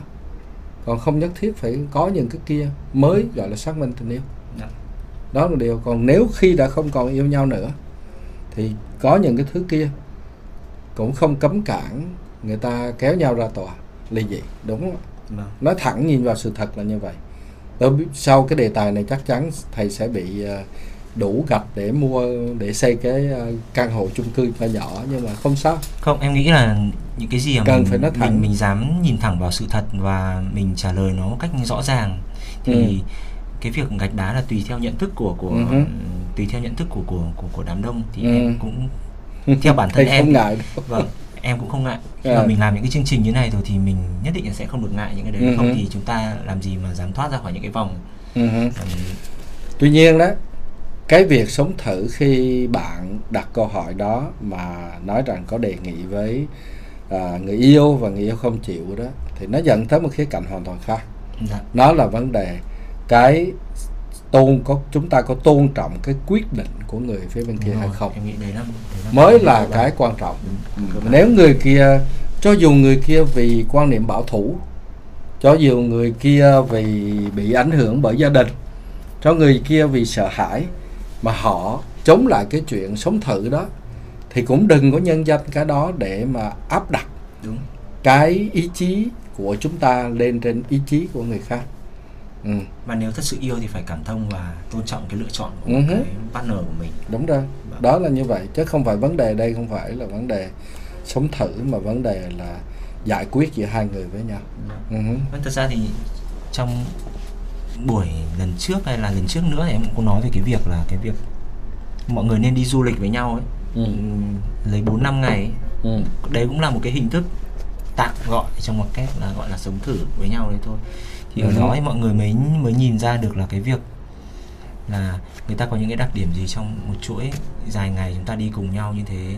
Rồi là họ ngủ có ngáy không rồi là họ ờ, chi tiêu như thế nào rồi là họ quần áo họ có vứt lung tung không? À còn cái này nữa.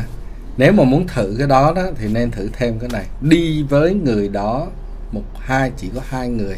Dạ. lên đảo vắng dễ lắm. Nhưng mà thứ nhất là đi với người đó vào xã hội để xem cái cách họ đối xử với một người ăn xin là như thế nào. Đối xử với một người à, ngư dân đó như thế nào khi cắm trại ở một cái bờ biển. Và đi với đám bạn của người đó xem trong cái đám bạn đó thì người đó biểu hiện như thế nào. Ừ. đó nhiều khi chúng ta thích người đó có thể thoải mái nhưng mà chúng ta không thích đám bạn của người đó nó vẫn có một cái hiện thực là như vậy Ừ. và đi với gia đình người đó để xem cái tương quan năng động dynamic interaction Em relation một- của của cái cô bé đó hay cậu đó đối với bố với bố với rồi. mẹ như thế nào nữa Em nghĩ đây là một lời khuyên vô cùng đắt giá của thầy dành cho các bạn và đến như em em cũng rất là muốn khuyên các bạn như thế bởi vì bản chất của một người thì thường được bộc lộ rất rõ khi mà động chạm đến quyền lợi hoặc là khi họ tiếp xúc với một người mà không mang lại bất cứ một cái giá trị gì cho họ chẳng hạn thì đâu đó những cái thứ mà những cái tính nết thật sự của họ sẽ được bộc lộ ra trong cái hoàn cảnh đó. Đây là một lời khuyên mà bản thân em nghĩ là rất là tuyệt đến đến đến đức thầy mình phải nhưng mà sát. bộc lộ đó thầy sẽ điều chỉnh cái đó một chút bộc lộ cái đó như một cái bằng chứng để chúng ta đánh giá là một chuyện khác. Vâng. Nhưng mà là một cái biểu hiện của nhận thức cảm xúc và hành vi của người đó để xem chúng ta lòng của chúng ta tương tác với cái điều đó như thế nào. Đúng rồi. Có thể người đó làm một hành vi rất là tốt. Có thể người đó khi có một người ăn xin tới và họ rút ra tiền nhưng mà trong túi không có tiền lẻ họ có sẵn sàng đưa tờ 50 ngàn thí dụ như vậy nhưng mà tự nhiên trong lòng chúng ta cảm thấy là cái sự tức giận. Cảm thấy sự tức giận chúng ta cảm thấy tiếc tiền thí dụ như vậy thì cái đó nó sẽ giúp chúng ta biết rõ mình hơn chứ đừng có bao giờ nghĩ rằng họ sẽ biểu hiện ra những chứng khí xấu để mà mình chạy trốn tức là không thể có không những là chỉ là hai chiều. mà là còn hai chiều nữa đúng rồi Đấy. cái hai chiều mới là Dạ. cái quan trọng Cái hai chiều và từ đó trọng. mình tự đánh giá lại mình lại như thế Ừ. nào đó đúng ạ ừ.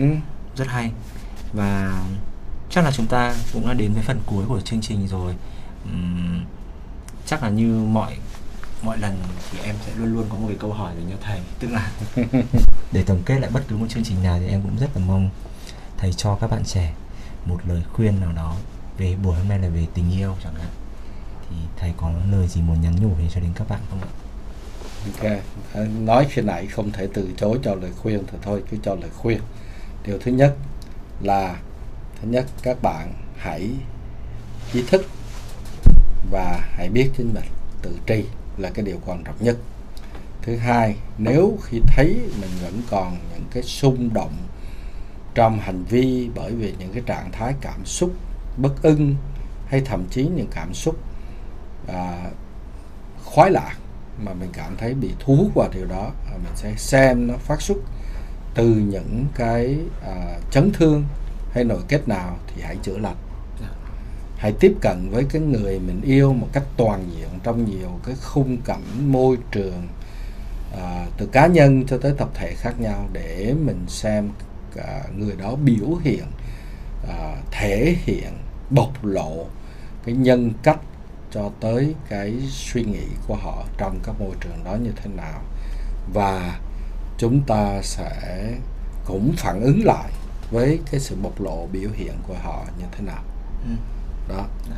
Và cái điều cuối cùng là, cuối cùng là mình phải hiểu rằng tình yêu nó luôn luôn đi kèm với cái việc chịu đựng. Nó là một cái trải nghiệm và chúng ta sẽ sống trọn vẹn với nó.